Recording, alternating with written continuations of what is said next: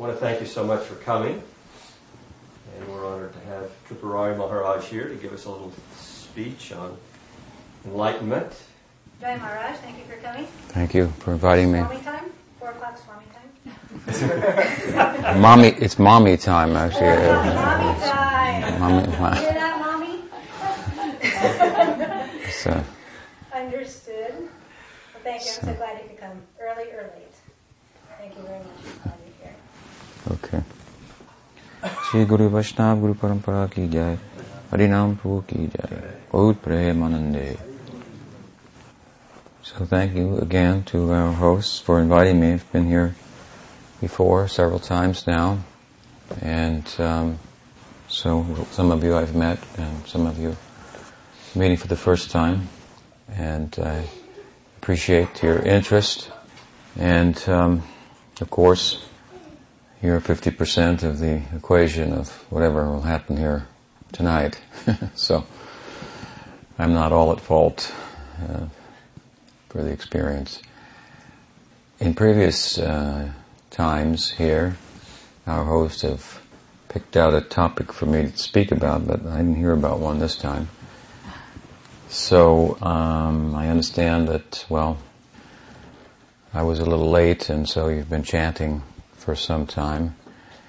And I came in the midst of that, and I noticed that some of you were chanting and some of you were more listening. And so maybe we could talk a little bit about the nature of the chanting. It's a fairly, um, well, it's a broad uh, topic, and it, while our tradition is deep and theologically and philosophically uh, complex in, in many respects, the um, simplest expression of it, and, and perhaps the most profound expression of it, is um, in the form of, of the chanting, and that's what uh, people in this tradition are are known for, for the most part, for chanting. And so there's a name for this, of course, Sanskrit name, if you'll allow me, and some of you may be familiar with it. It's fairly popular these days to participate in kirtan, in uh, various yoga retreats and uh, uh, the types of spiritual gatherings, and this uh, kirtan is a, is a formal name for the chanting and the different types of kirtan. Kirtan means, it comes from the root, uh, kirti means like fame. So to, it's to give fame or to, to glorify. And um, I think it's a, it's something that we may have all experienced to one extent or another. The more we are engaged in the glorification of others who are worthy of such, the more we ourselves, uh, we, we, we kind of indirectly draw attention to ourselves without wanting to. We may want to draw attention to ourselves, and that may be a problem. We may not be worthy of as much attention as we as we think, in terms, that is to say, of our present uh, sense of self, bundle of thoughts and emotions and uh, composite of various physical elements. This sense of self, as I say, may not be worthy of as much attention as we might, as it may like us to believe. Our present sense of self demands uh, attention.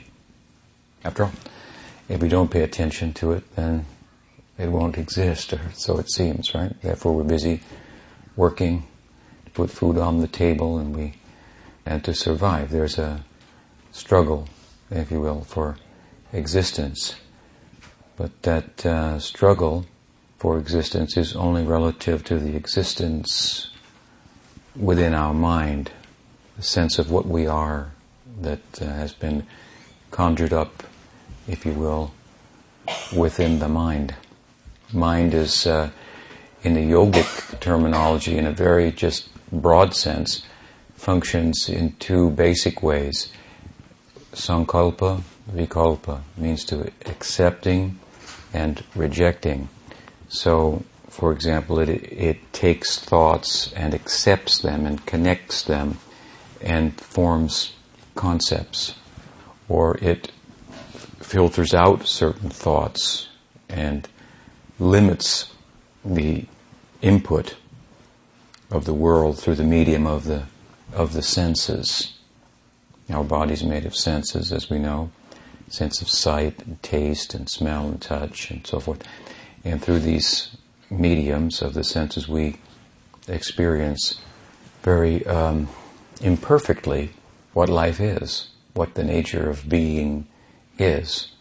As we, we touch things, we get an impulse, we see forms, and this sends an impulse to the mind. We, we hear sounds, and an impulse goes to the mind, and determinations are made. So, in another sense, this accepting and rejecting that the mind is involved in, in a very basic sense, determines our sense of self because we accept some things as good and we reject other things as bad.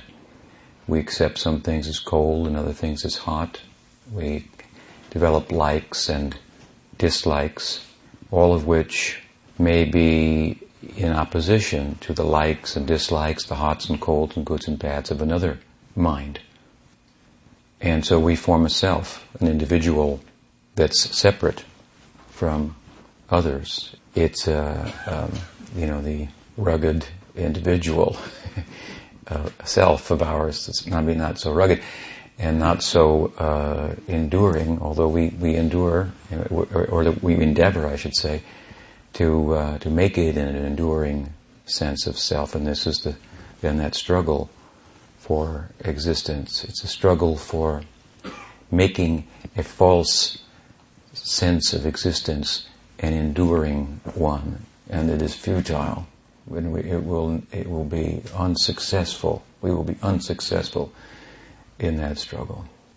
For that matter, that sense of self is changing as the input from the senses changes, as the senses themselves change with age or whatever may be the case.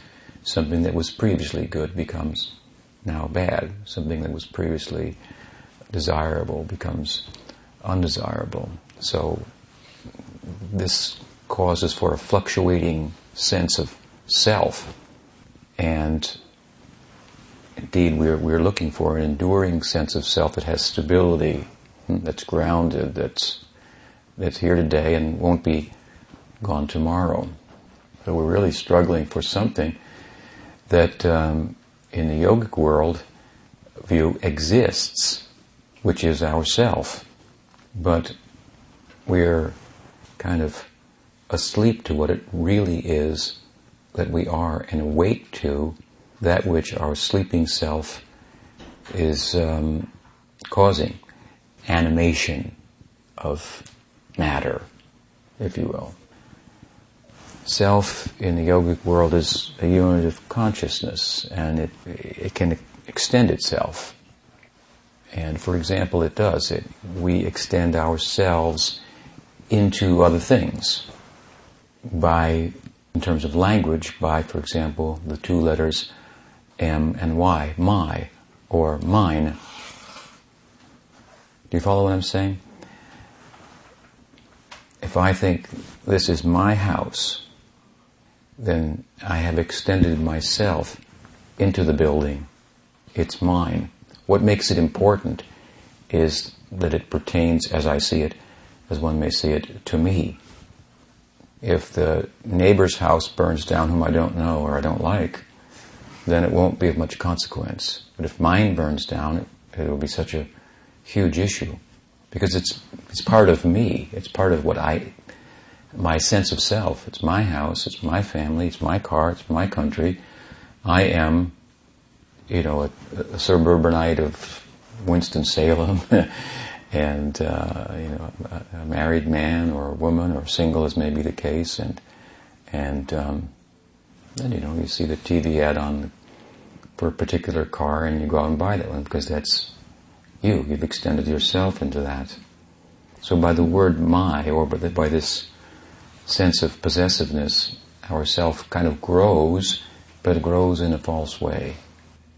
What makes the house that's mine important is that I'm in it.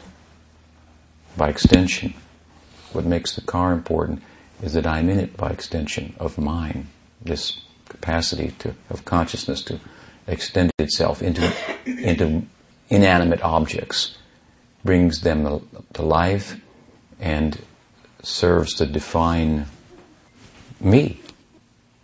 My means also, another way to talk about it is desires. We all have desires. So our desires define us. You follow me? Again, I like this, I don't like that, so I'm defining myself. So my sense of I is defined by my sense of mine, what I own. But we don't own anything. That's the reality, isn't it? We can't keep it, as we say. It's here today and gone tomorrow. Very profound statement that everyone will smile and laugh or think, yeah, it's here today, it's gone tomorrow. But we don't live like that, do we? No. So this is a very simple uh, way of illustrating how deluded we can become. In other words, we are looking for enduring happiness. And we're looking for it, for the most part, I'm speaking in general, in relation to things that don't endure. Things. And we know, we have a kind of intuitive knowing at the same time that those things are here today and gone tomorrow. But we go on pursuing enduring happiness in relation to things that don't endure, even when they, we don't even need a lot of theory, they, they show us themselves. They change their form before us. I wanted him and he became something I didn't want, now I'm stuck with him. That happens. Or vice versa. Mm-hmm. You know, you buy the thing and you really wanted it and then, you know, it wears out and you're still paying for it for, for so many years. It's become a problem for you now. So, this is um, just kind of, the, in a raw sense, the nature of material experience and, and something about our sense of self that really constitutes kind of a bewilderment of the self. We're a unit of experiencing, and then there are things to be experienced. Consciousness experiences. Matter is experienced. As I've said before, if matter mattered independent of consciousness, who would know? Who would care?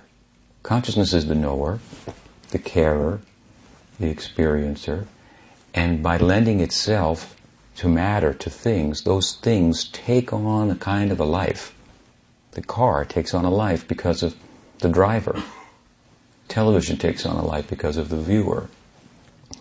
The problem, as I said before, however, is sometimes those things that we turn on by extending ourselves into them and animating them, they overshadow our life and the fact that we're consciousness, we're the experiencer. And we become limited then. Just like in the example of the television, we turn on the television, it has no meaning without a viewer, but sometimes the television takes over the viewer's life. Somebody else has to come and pull them away from the television and say, hey, You've got a life outside of this. There's, uh, there's other things to do. So, in a, in a grander, in a broader, in a cosmic sense, as a unit of consciousness, we're part of, we're, we're animating the dead world, so to speak, of things, matter, and giving it a kind of a life, and then identifying with those things, and not with the fact that we're animating them. And what's, what, what makes things important to us is us. It's my car. The my is what's important.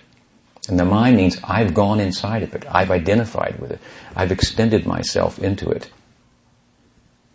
So the yogic idea, of course, and many of you are familiar with this, I realize this is rather kind of a basic discussion, but to begin somewhere. Uh, in the yogic worldview, then we are to look within as I've often said, go within or go without. And we've been going without for, for a while. And it's, we're running on empty, so to speak. And there's a false promise that, you know, that, that there's a fulfillment around the corner. Our material life is something like being invited to a feast that just never happens. The appetizers keep coming and you know you're waiting for the feast. But if you just sit and keep eating appetizers after a while, you just get indigestion. But there seems to be some. We've got a hope that that fulfillment is around the corner by adding a couple of other things to our lives, changing the, the scenery uh, to one extent or another. And where this hope comes from, this hope comes from the fact that um, that what we are is is so meaningful in and of itself as a unit of consciousness in comparison to matter and the things that we animate. Think about it.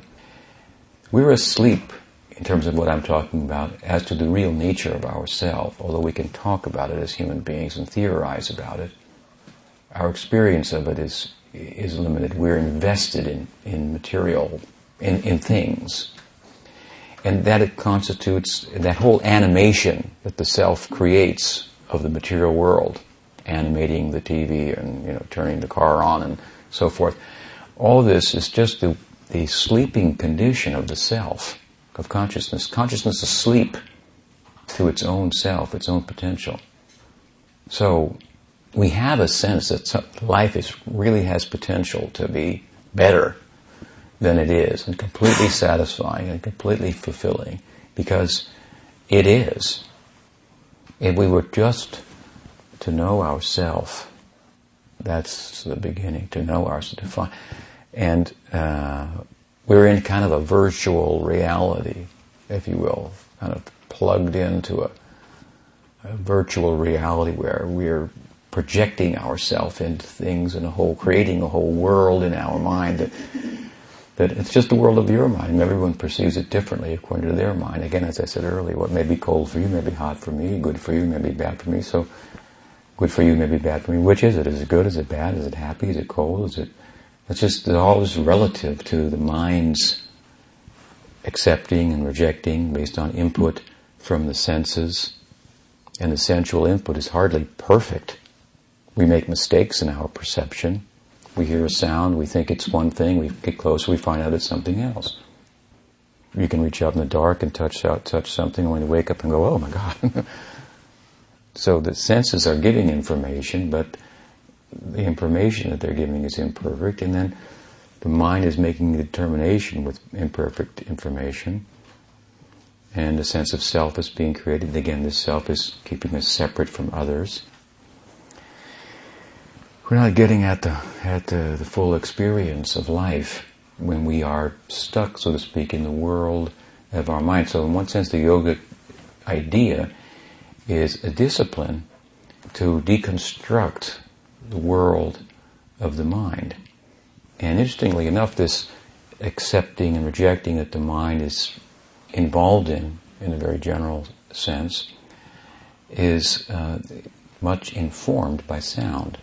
You know, in ancient times, they had a um, an idea of the elemental constituents of the world, not like what you might learn in chemistry today, but a very kind of a basic idea of elements like solidity, liquidity, um, heat, movement, space, bhumirapo analo vayu earth, water, fire, air, akash, space, ether.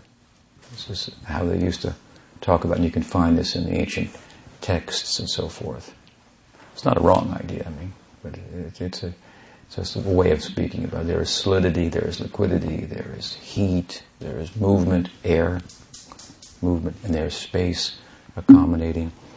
And then in, in these elements, then you find for example, you find in earth, you find that we can smell, we can touch, we can taste, we can hear.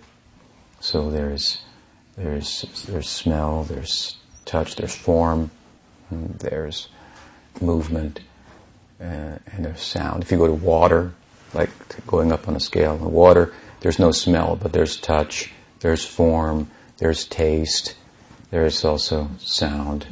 Then if you go higher to fire, heat. In heat there's no taste. In heat there's no uh, smell, but there's touch and there's sound and form. Then you go to air, then you have only sound and touch Then you go to ether or space and there's only sound. So the point is the sound pervades all of the elemental constituents of, of the stuff of matter, so to speak. That's one half of the equation of the world of our experience. We're the other half, the better half. We're the experiencer, again, as I said, matters the, that which is experienced. The problem is that we are experiencing it through a material filter that we've identified with, made up of senses and mind. So we're not getting an unadulterated or pure, exper- full experience of, of what it is. We think we're matter to some extent, and we act accordingly because all material forms, as I said earlier, are here today and gone tomorrow. So there's a sense that I might be gone tomorrow. There, we have to get busy, do something. The struggle for existence. So to unravel all of this, ourselves from all of this, my point simply is that sound is very um, useful. It pervades the whole of the material elements of the world, of matter, and it's very um, instrumental in assisting the mind, which is we would consider like a subtle matter, subtle form of matter, assisting the mind in its function of accepting and rejecting sankalpa, vikalpa. Sound is the higher end of this gross material constituents, and then we, in space, that it corresponds with, and then we go to mind, intelligence, and the ego. So, sound is, is, is very instrumental in the workings of the mind and the developing of the identity that I'm talking about, the false identity that we have. So, the idea in our school of thought is that there's a kind of sound that can that will be very helpful helpful in in unraveling us from this whole thing. And by engaging in that, we engage in an exercise that is not irrational, because I'm trying to speak about it in a rational, reasonable way to capture your attention and interest in, in the subject and so forth. But at the same time, the exercise itself, the kirtan, the chanting, is not a it's not a rational exercise. It's a it's a trans-rational exercise. It's an exercise of the heart. It's a waking, if you will, of that self that is asleep. And how extraordinary it is, that self, our self, as I say, can be understood to some extent by just looking at what it does when it's asleep. We're asleep to our own potential. We're invested in things, and we've developed an identity based on that investment. And the whole world of material experience is, is going on like this. It's all the, just a sleeping condition, a dormant condition of the self. Self in a dormant condition. Self like, like frozen, like I said before, what is the difference between water and ice? There's a similarity, but what you can do with water and what you can do with ice, there's a big difference. With ice, you can cool water. With water, you can you can do so many things, right? Water is life, practically, materially speaking. You can drink, you can swim, you can bathe, you can make electricity, light the world, and so we're in like a frozen condition, a dormant, sleeping condition. Yet see the power of the self. The whole world is animated by it. Again, as I said, matter has no consequence independent of consciousness. Matter is a conception, for that matter, something that is conceived. Consciousness is, is labeling it, naming it, and, and thinking, in one sense, itself to be the controller of it, while being mastered by it, being oppressed by it. We are oppressed by the material conception of self that we're absorbed in, and therefore we don't have the kind of freedom that we feel life should be about. We're in a frozen condition, so we are like water, but we're in a condition like ice at the present. There's a sense that we could be much more than we are, or everything we want to be, but we generally have to settle for less and rationalize it and, and so forth. This sense comes from the fact that what our potential actually is, it's huge. Potential for what? For being happy. this is what everybody wants to be happy. Under the oppressive influence of the mind and the dictates of the senses, we think we know something, but in all of it, we don't even know our, our own self. So, this kirtan is meant to reverse this whole thing, and that's a huge task because we've been thinking like this and functioning like this for a long, long, long time. It's said, metaphysically, it's said that our material existence is the fire of desire. As I said earlier, our sense of I is determined by our sense of my, mine. So desire, we are our, materially speaking, we are our desires. And desire is like a fire, it burns. And, and you know, the more you feed it, the more it, it burns. It never, never quits. So we're, metaphysically, we're on fire. And physically speaking, biologically, biologically speaking, we're also on fire, smoldering, melting, like the wicked witch of the West. Mm-hmm. We are melting. And metaphysically speaking, again, when the biological fire then incinerates the, uh, the physical self, then the fire of the metaphysical fire of desire generates another form from matter to suit our desire. The fire of desire is keeping going. We're like, it's like chain smoking. You know, you, just as one's going out, you light another one. Then it's a bad habit. So to break this habit, is difficult. was very difficult.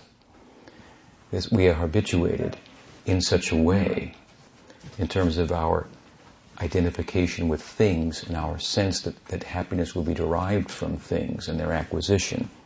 We're just headlong getting plunged into this, you know, in one form or another. Some of us are obviously less materialistic than others, and that's why we come to a, to a gathering like this but uh, we are all involved in it to one extent or another. This, as much as we've identified ourselves with this bundle of emotions and uh, psychology and material form, as much as we have to take. You understand what I'm saying? To live in this world, you have to take. In order to maintain this sense of self, we're, we're hunting and we're being hunted. Look over this shoulder, and someone is, you know, jivo, jivasya, jivanam. One living being is food for another. Again, struggle for existence. We're takers. We have to be, because the sense of self that we have is needy. And it's speaking to us loudly, if you don't feed me, then I will go away. and because that's my sense of self, then that's an existential problem.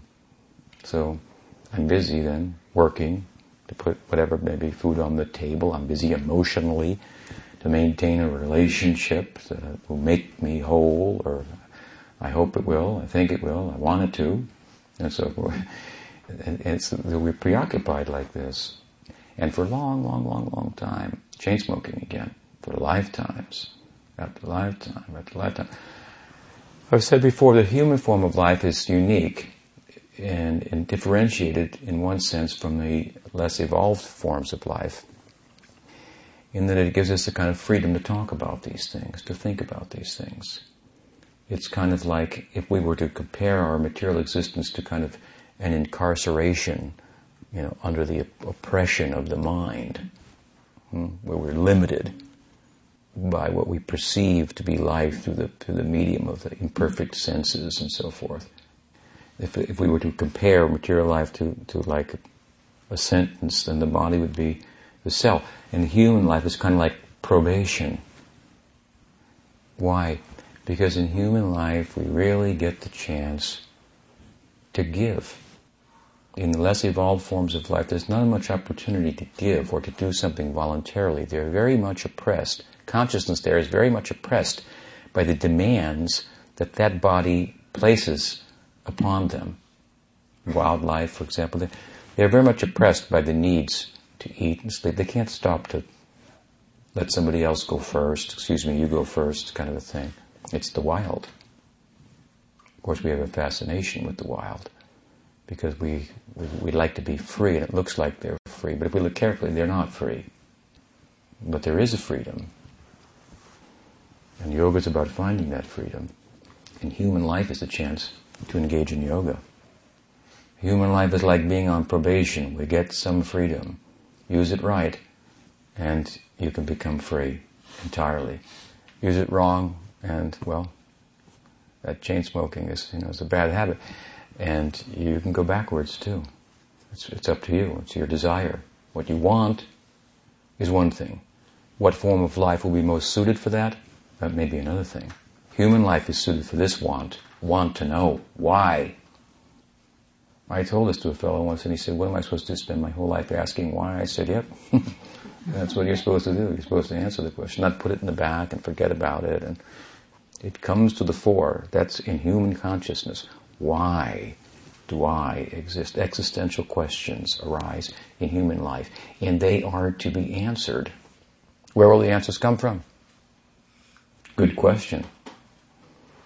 Where do the answers come to all the other forms of life in terms of their necessity? Every other form of life has a necessity to eat, to sleep, to mate, to defend. They all have these necessities, as we do. But they aren't burdened, if you will, by the necessity to know why, as we are. That burden, as we may talk about it though, is to help us grow, right? Difficulties, oh, we spend so much time trying to avoid them. They come to help us, actually, enable us to grow. this is a burden. Why? Other forms of life are not burdened by that. They have necessities, like we do, for eating, for sleeping, for mating, defending, and if we look carefully, we'll find what? In every species of life, these needs, there's a system built into nature to meet those needs. Every species of life knows how to defend itself without thinking, right? It has a built-in defense system. It only works so far because we can only defend this sense of self, you know, relatively speaking. It will be gone tomorrow it's fascinating to watch, to look and see in nature all the different systems. Like the skunk with his tail, we see him in our monastery quite often. That's his defense system. Works good for me. I'll get out of his way pretty quickly. But uh, and for eating, and, and I mean to say that, the, the, for example, the mating issue is not a big. It's, it's all solved for other species of life. Who to mate, when to mate, right? It's all solved. Huge issue for us, isn't it? Mating eating, what to eat, it's solved. For all of the forms of life, it's, it's all, the nature, it's built, built into nature. The problems are there and the answers are there. Now here we come to human life. We have a problem. We have an issue. We have a necessity. Besides the necessity to eat, sleep, mate, and defend, we have a necessity to know why. Now are we to think that there's no system for knowing? I'm on my own here for this? Every other species has got nature is providing, why not for us, for knowing why? And of course, if we ignore the question and just concentrate on eating, sleeping, mating, and defending, well, then we become a two-legged animal. We're not really living in human consciousness by ignoring that question. And we can, can become a very dangerous uh, beast. I was talking with one of my friends earlier today about how the uh, world community is, uh, intellectual community is largely invested in, in science, scientific worldview, rather than a philosophical worldview, if you will, more scientific worldview. Um, is, it seems to be more satisfying to people these days there's plenty of philosophy to think about the limitations of science and so forth. Many eloquent speakers, even from the scientific community of times gone by, have spoken about how you know life is better explained through poetry than through math, or you know feeling is more important than thinking, and so on. But uh, thinking about it, I came to the conclusion that the, the reason that philosophical thinking, deep thinking about existential affairs and so forth that shed light on the shortcomings of the way in which science, in a very limited way, describes something about existence. Why reason that's being put in the background is because science is providing things. Things. Do you understand? That's what it's doing. It's providing things. Solutions to material problems. Whether it be disease, I'm not saying it's bad necessarily, but but things aren't everything. You understand? It's providing things. And that's like heaven on earth. We're getting something out of this. something like that. So it's a pity, it's a shame. It's a real dead end, actually. To stop asking why, or to think that the why has been answered just by some mechanistic, uh, you know, you connect these two things together in the brain and that's why. That's, yeah, they are connected, but that's, there's more to it than that. Yes, two things are connected when one experiences bliss, but does it come from just connecting those things or does it come from something else? So anyway, hmm, to answer the question why this is important, when we don't do that, to the extent that we become unconcerned with that, then we just find bigger and so-called better, but maybe worse ways of eating, sleeping, mating, and defending. Or these questions become bigger problems for us. Why is it such a problem for us how to mate? Dogs and cats don't have the problem. They figured it out. I mean, why can't we figure it out? Why? Because we are meant to figure out something more important. Why, in which, upon understanding, all these other necessities will fall into place. To what extent they should be indulged in, in what ways, and so forth. It all falls into place. So this why question is so important. And we're not left to, unto ourselves to answer it. There's a system in nature for that, actually. We call it uh, revelation. In other words, it comes from beyond reason. We should reason about why enough to realize the limits of reasoning. Even uh, there are a number of examples in in the um, in the secular world in terms of findings, realizations, insights that uh, great thinkers or scientists, for that matter, have come up with by stepping back from their discipline. What was that one we were talking about, for example? Charles Townes, yeah. What did he say? About how he invented the laser. He invented the laser, yeah. So he, said that he got some kind of inspiration which he cannot explain. That it's not like out of rational thinking he gets it. Yeah. So they ste- even by stepping back sometimes from their discipline for a moment, thinking about it too much, can't get it, and then it comes. So there's such a thing. It's good to know there's something beyond reason. That's reasonable to conclude that. Reason is such a such a petty thing in comparison to ourselves, as is the mind, as is the body, as are the things. So, to know thyself, and in order to do that, we need a trans, we have the opportunity in human life, but we need a trans-rational method. It's not unreasonable to, to, as I say, to conclude that, that comprehensive knowing and experiencing and feeling, which is real knowing, will come from something more than a mere rational exercise. I mean, you can look at an apple and rationalize about what it is and analyze its constituents and so forth, and but you will never know it as you could by by tasting it, right? So feeling is knowing. Feeling. Feeling means heart, right? The brain may die, but one will live on.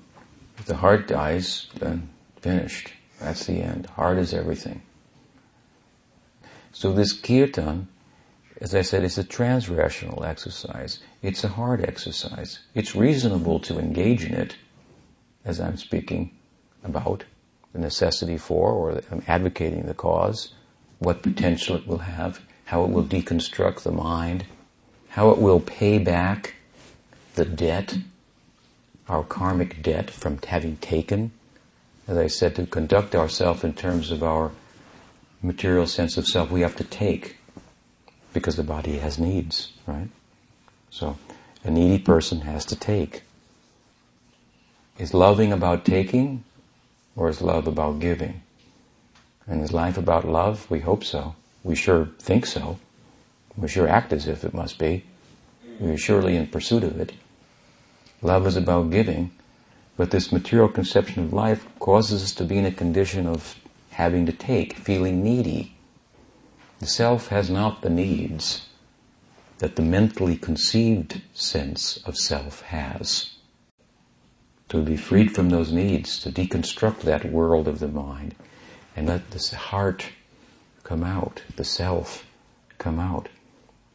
That makes for then the potential of a life of actually giving. And giving is really it means growth, means it means love. Love. This kirtan is a love song. That's what it is. Kirtan. Kirtan, as I said, means to glorify. When we glorify others who are worthy of such, then attention comes to us. We may want to bring attention to ourselves. We may not be really worthy of it in terms of our material sense of self, as I began. But when we find others who are more worthy, even materially speaking, a great person has done a great thing, a great philanthropist, or a great idea, we, we glorify that person, then we, we become recognized for such. So kirtan, I mean, seen in a general sense, glorifying others brings actually glory to ourself, so to speak. And when our glorification is reposed on something really worthy of the glorification, if we could sort that out, if we could find the center, locate ourselves on the circumference, and then make a connection from there with the center, then we can move like this, all around the circumference, tied to the center, and all that movement of yours, and all that movement of yours, and yours, and mine will all be beautiful. Do you understand? We're all tied to the same center. If we tie ourselves, we consider ourselves the center, then there will be so many uh, conflicting orbits. If we throw a stone in the pool, it will make beautiful concentric circles. If we throw another stone in another place, another in another place, then it will become disconcerting to the mind, disturbing. But the one stone, and then those concentric circles, uh, is peaceful to the mind. You take two stones and three stones and 108 stones and throw them all in the exact same place. Then what? You've got so many stones, but they all have the same center, and all the circles are concentric and beautiful. And so, how to accommodate all of us and all of our sense of our own individuality and uh, and, and, and, so forth, to live in a harmonious way. That won't be possible by living in this world of the mind, which, which makes something good for you and bad for me. Your happy is my sad, your hot is my cold. That won't work. Kirtan is for bringing us out of that. And, and this kirtan that we do in our tradition is centered on that which is worthy of glorification. It's like like the center of our body in one sense is the stomach. So that's where we put the food, right? Put the food in the stomach, what happens? You put it in one place and it goes everywhere. The whole body is mystically nourished because the stomach, as much as it takes, it gives. Do you understand? It takes it and transforms it and gives it back to us in a way that we can actually use it that we otherwise could not. So we have some energy, some energy to give. We have to find the right center to give it to, whereby it will be transformed and given back to us in a way to make our life meaningful. And this, this is basic idea of love, because in love, what happens?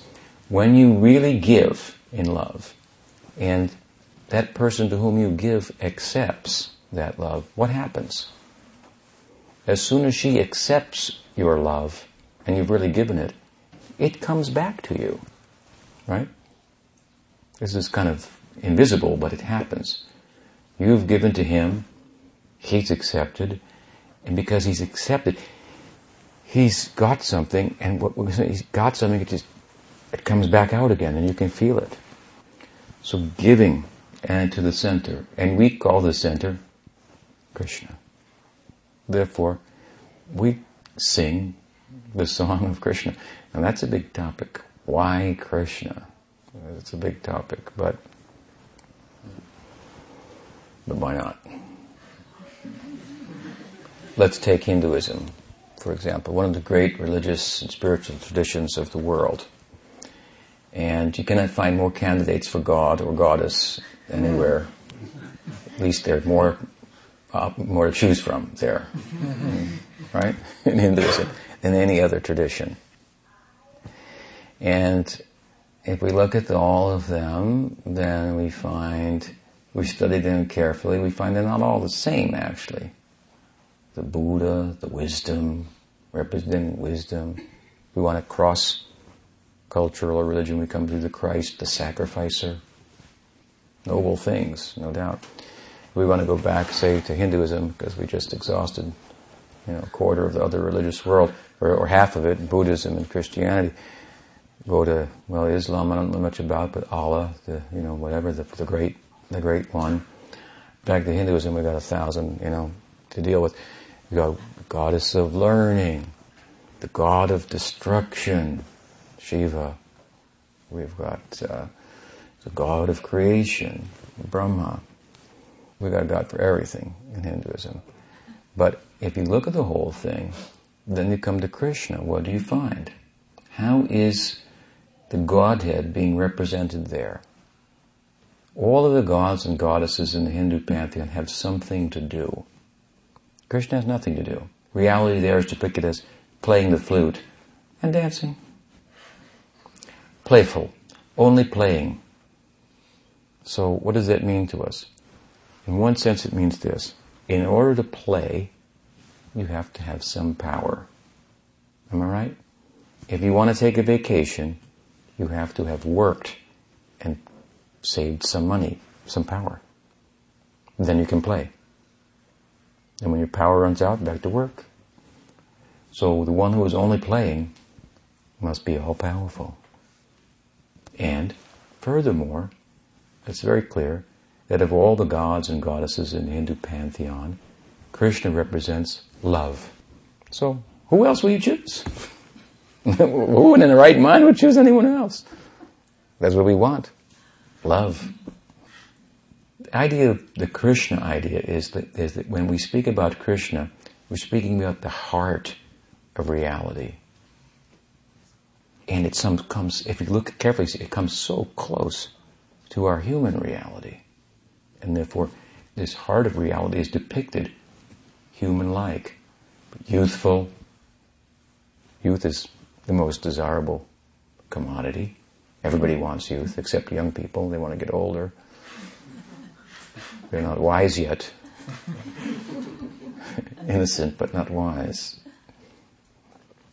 Krishna represents, if you study how this reality has been depicted in the form of Krishna by the rishis, by the mystics who experienced the heart of reality as adolescent, youth, playful, innocent, but wise at the same time.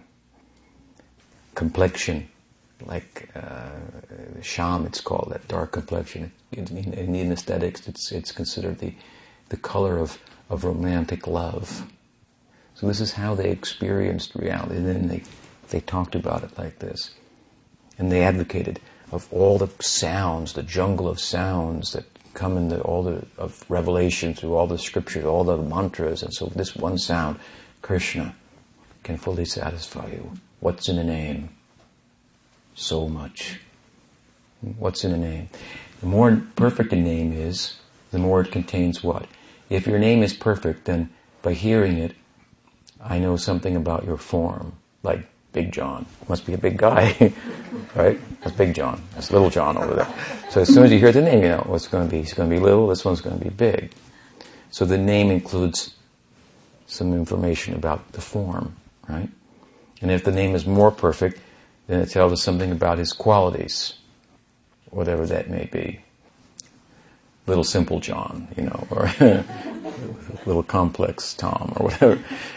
you know, the more and when the more perfect the name is, the more it describes that person. So it, in the name comes the comes the reality of that person's form and their qualities, and then what they do. What is their play? What is their pastime? How they how they pass their time? So these rishis, they experience this heart of reality. Mystics, I'm talking about uh, this heart of reality, and then then they try to talk about it, you know, in our language. And language has its limitations, but they, they gravitated towards poetry and song, these types of linguistic uh, expressions in order to try to capture what it was that they experienced. And so the, the Krishna, Krishibu Vachaka Shabda, Naschad Nivriti Vachaka, where they explain the meaning of this word. It means all attractive. The center, the center, it's all attractive. It's irresistible, charming, compelling, like, like a handsome young man appears to a, a beautiful young, young lady, charmed and they experienced reality something like that, so they try to talk about it. And Krishna, and in the name, in the sound Krishna, is the form of Krishna, the qualities of Krishna, the lila, the pastime of Krishna. And so by this kirtan of Krishna Nam, hmm, eventually the devotees, they chant this name and this mental self that we talked about earlier is deconstructed and all the problem of existence is solved. The struggle is over. That struggle was only in relation to a false sense of self that was needy. And I'm not. The struggle is over. Peace. And more now. We want more than peace. Right? We're not living in this world for peace, we're living for love. And love is not entirely peaceful. It's peaceful in one sense. We cannot rest until we find love. And once we find love, then we're off again.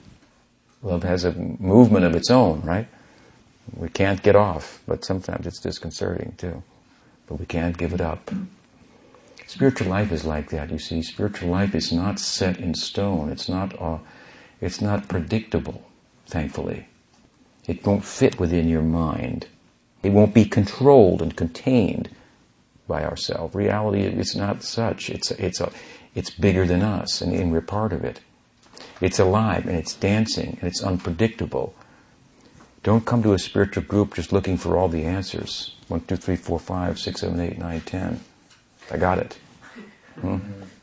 Turn around and spit it out at somebody else increase nothing but your own bile. Hmm? No. You have to take it, and there's wisdom in that, and with the words of great persons trying to express, however incompletely, imperfectly, that which they experience that is beyond logic by the force of their own experience more than their words, we're compelled to try it ourselves and pursue that. Even if everything they said didn't make sense or we couldn't understand it. I think he's got something there. She's got something. So, to enter into that, and then you, know, you have to kind of, you've got your own page in the book of life there You have to write your, your story. Hmm. So, they experience this reality as dynamic, living, dancing.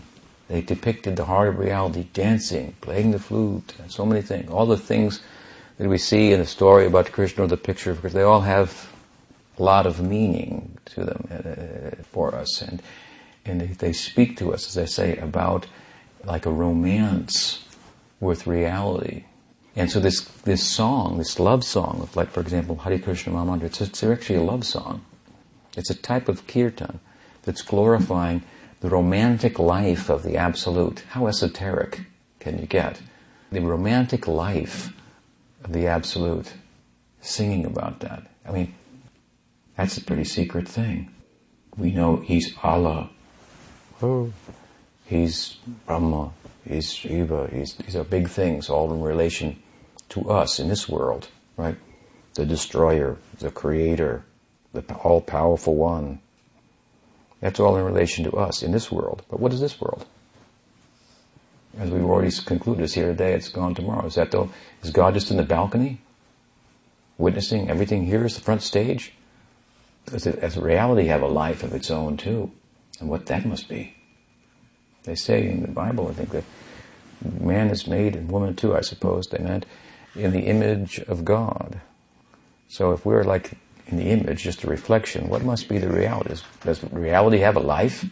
Is it just watching over us? Blessing, condemning, blessing, condemning. That's kind of a boring sense of the center of everything. It's like God gets displaced from being in the center. He's in the balcony. The main stage is down here. Every now and then he comes out blessed, condemned. We're not interested in his life We don't think he has one. His life is just blessing or condemning ours. We're what's important. And see, this is a very childish idea, spiritual idea. Children always want to take, so only to take. But we're teaching about giving. And when you start to give, and you give like kind of scientifically by finding the proper center, sorting these things out philosophically, that kind of giving is a real getting of life. And what do you get into through this kirtan, for example, you get into the secret life of God, secret life of the absolute. This is like really esoteric stuff now. God has a love life, realities in love, and, and I can enter into the secret there. Who's even interested? We're just interested in having our own illusory lives facilitated for the most part. So to forego that is big enough in itself. What to speak then of having interest and entrance into what that life must be that we are made in the image of, kind of like a reflection of, a shadow of. What's the substance then? So this kirtan is for this, this Krishna kirtan is for entering into there. It's a very esoteric idea. It's a love song. And because it's a, it's a love song uh, describing the romantic life of the Absolute and, and it affording us access there, love is so powerful that, that that which is not love becomes exposed in its presence. I mean, when you see somebody actually gives and sacrifices and loves it, and compared to what you're doing in the name of love, which is maybe taking for, you become a little embarrassed.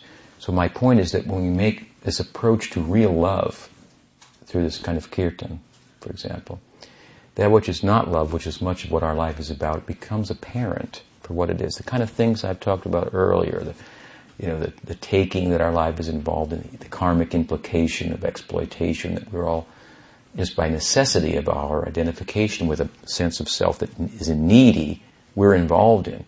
All this is deconstructed. All of this is, is, is done away with. This uh, false sense of self that we maintain, it will be exposed in the light of that for what, how petty it is. And, and renunciation, so I visited with my parents, and they said, "Well, you know, Swami, you know, um, so uh, what do you eat?" yeah, my niece asks, "Well, I eat food, you know, vegetarian, and and uh, well, do you drive a car?" I said, "Well, I did come here in a car." Well, isn't that materialistic? I thought you, you know, were supposed to be renounced, and you didn't have anything. And so there's this idea, you follow that that to be spiritual is to not have anything. And it's, we're all affected by it to some extent. If I had come in here with naked, you know, you might have thought, wow, I guess he's got something. I don't know why. it's weird. yeah, he doesn't want anything, he doesn't take anything, He's, he lives, he sleeps on a bed of nails or something. We find, wow, that's like, he must, you know, he's renounced.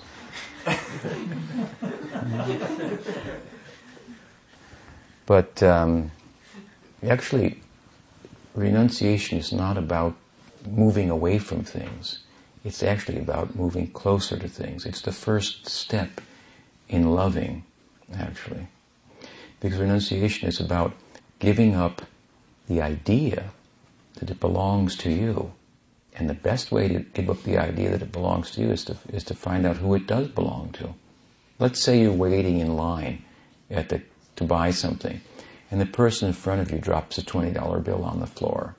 Now, any decent person will not think to take the $20 bill, other than maybe for a second, in their, in their own pocket, because they know who the proprietor is.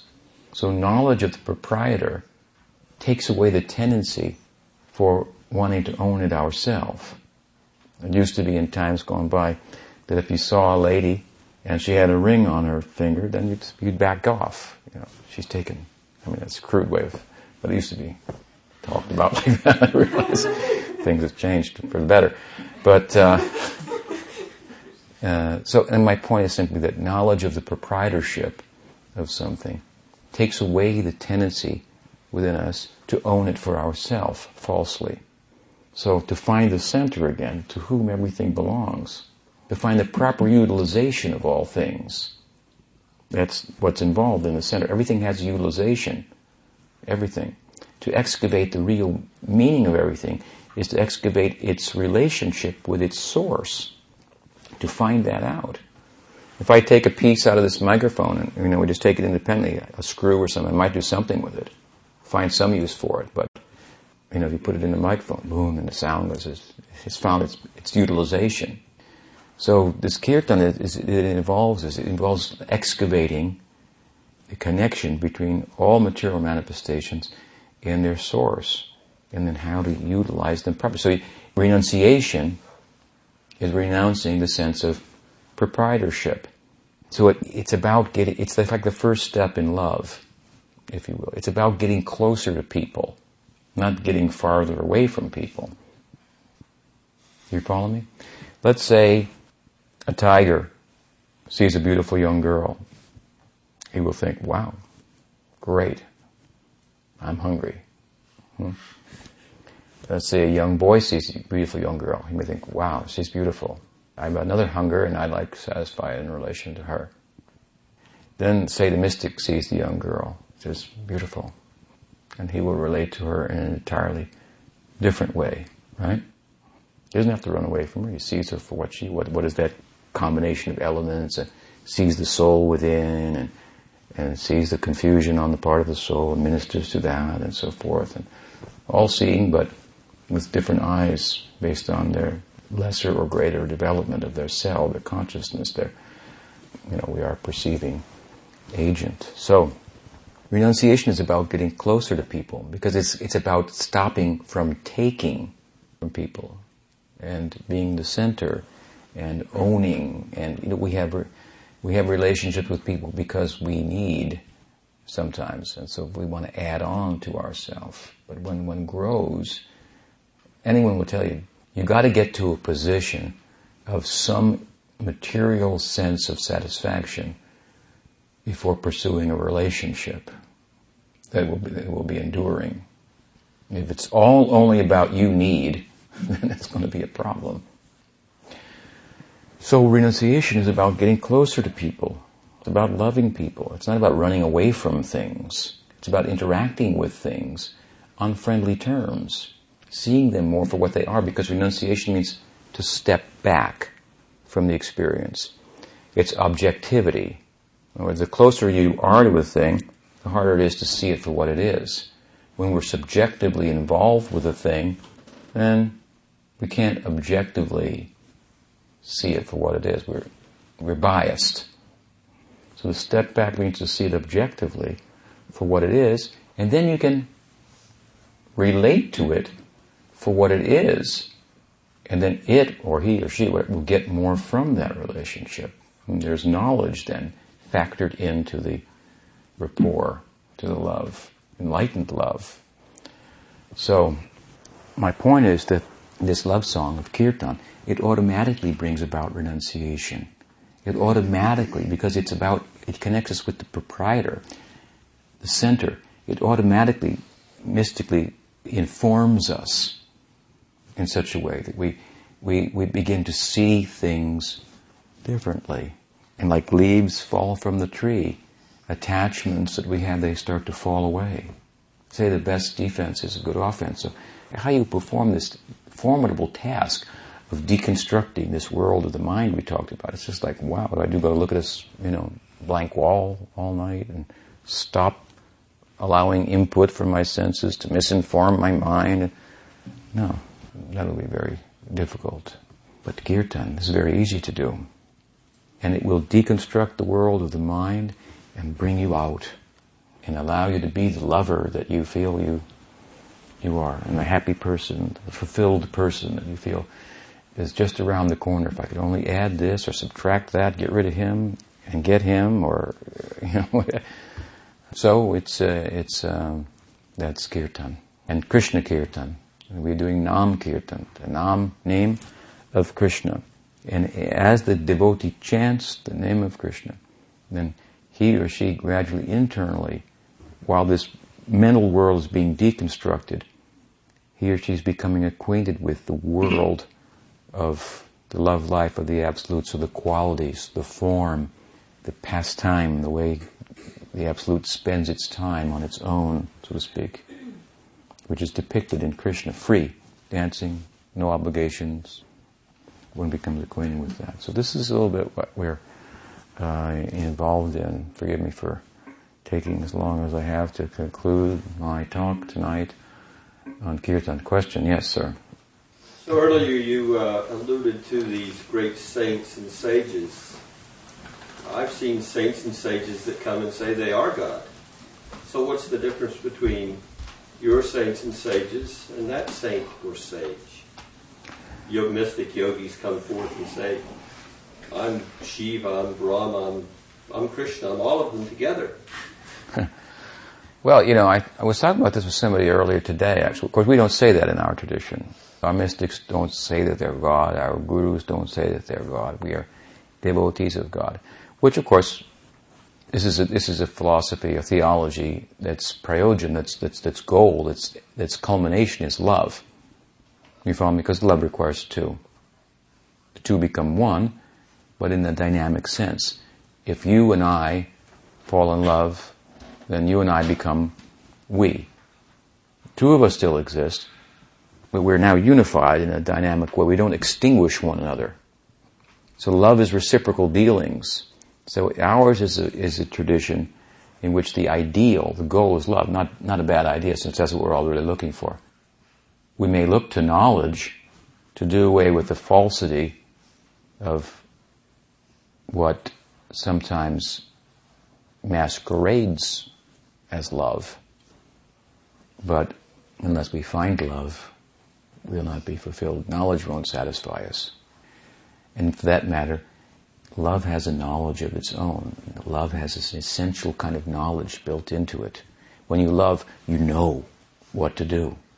So loving is the highest knowledge. So anyway, in our tradition, the, mystics, the, the perfect realizers and so forth, don't make the claim that they are God and that you, by following them, will become God also, or something like that, which is often the case. That's a different uh, kind of uh, philosophical take, where the end is is knowledge, not love. And so, we don't we, we don't we don't agree with that. Actually, that uh, this is a big philosophical discussion. But as I said earlier, I was talking with somebody about that, and he said, "Well, such and such mystic says that he's Krishna." And I said, well, let him produce something like the Bhagavad Gita. Hmm. Are you familiar with the Bhagavad Gita? It's like the most famous Hindu text. It's been around for thousands of years. It's been translated by thousands of people in, in, in hundreds of languages. It's, it's like, you know, one of the greatest books on earth. And it was, the story goes, it was spoken in about 45 minutes by Krishna to his friends. So, you know, okay, anybody can claim whatever they want, but can you give us a Bhagavad Gita or something, you know, uh, something uh, of somewhat, you know, similar contribution to the world, other than you're just smiling face. I am Gosh, I am Krishna, I am God. I mean, we have a standard by which to make a comparison. Another fellow said, I am Krishna, I am Ram, I am Christ, all in one. I said, well, you'd never know it. I mean, they did a lot for the world. they, they really said a lot, did a lot, uh, and all you're doing is repeating them, you know, partially here or there. And um, in my estimation, not, not, not perfectly either. So, I mean, anybody can claim whatever they want, but uh, to back it up or something, that, that would be something different. And I, for example, I'm a devotee of Krishna. That's not a, that's not debatable, right? This is what I do my whole life. I sing the name of Krishna. This, in the Gita, Krishna says this is what his devotees do. Satatam kirtayanto mam. So if another person says, you know, some, some fellow says, I'm Krishna, I would be the first one to recognize him when being a devotee of Krishna, you would think. Fellow says, I'm Krishna, and uh, so to some of my friends years back, and they said, then can you show your universal form, because in the Gita, Krishna shows this form in which everything is contained within him in the 11th chapter. And uh, so the fellow said, Well, I only show it to my devotees. First, you have to become devoted to me. So then they came and told me, I said, You should have told them, hey, the question here is not whether we're devotees of Krishna. That's obvious. Question is whether you're Krishna. we're obviously devotees of Krishna. we're always singing, if you're a Christian, we're always singing your name, so why are you holding back from revealing yourself to us? So, I mean, I mean, India's got like, you know, a few too many gods, self-proclaimed, claimed ones. It's, it's, you know, it's full of them. So anyway, ours is, but is to be more polite about it, ours is a little bit of a different uh, philosophy. Ours is a doctrine of love, not of, not uh, that life culminates in, in knowing the falsity of material existence and foregoing it, which is kind of a negative theology, if you will, doing away with the negative. That's something. If you're in negative numbers, to come to zero means to have arrived somewhere. But to go into positive numbers, that's another thing altogether, isn't it? So, our material life is like negative numbers. We are going down. We're, we're taking, and so we're owing. That's the karmic reality. We've taken, now we owe, we take more, we owe more, and so forth. So to forego the taking, to stop taking, that can be done with knowledge. Knowledge that by taking, I'm going down. You're, you're working against your self-interest. So to stop taking. That's some kind of love, but it's abstract, isn't it? To stop taking, to stop exploiting. Certainly that's part of love, but there's not anything really positive in that. So a lot of teachers, they want us to come from negative numbers to zero. And that can be accomplished by knowledge, applying knowledge. But in kirtan, what we do is we talk about going into the positive numbers, exploring that from where the kirtan comes. Golokera premodan hodinams and kirtan. This is premdhan, the wealth of prem, of love. It comes from a realm of love, here, transported, exported by sound, this sound. But hearing that sound, we have some access into positive numbers. What is love? Like a lot of people talk about compassion. That's beautiful. But is it the full face of love? Think about it. In order to have compassion, you have to have people that, that are, are without, that you can be compassionate to. If everybody gets enlightened, compassion then disappears in that school of thought, right? But only the schools of thought that talk about love are really attractive to us. Why not talk about the whole thing, full face? Not just this side of love that is the end of exploitation, the end of taking. That's important. But if your, your whole exercise ends up in not being a taker, then as again, I said, you've come from negative numbers from the karmic world of debt to zero. You don't owe anything. But it's a question of how much you've gained also. I'll give it to you another way. We'll conclude with this on this question. Some philosophers say that if you are satisfied, then why move? Right? If you're full, you're happy, why move? It's desire is a sign of emptiness, lacking. So when you're full, there's no movement. Therefore, ultimate reality is still. Movement, there's only in relation to taking.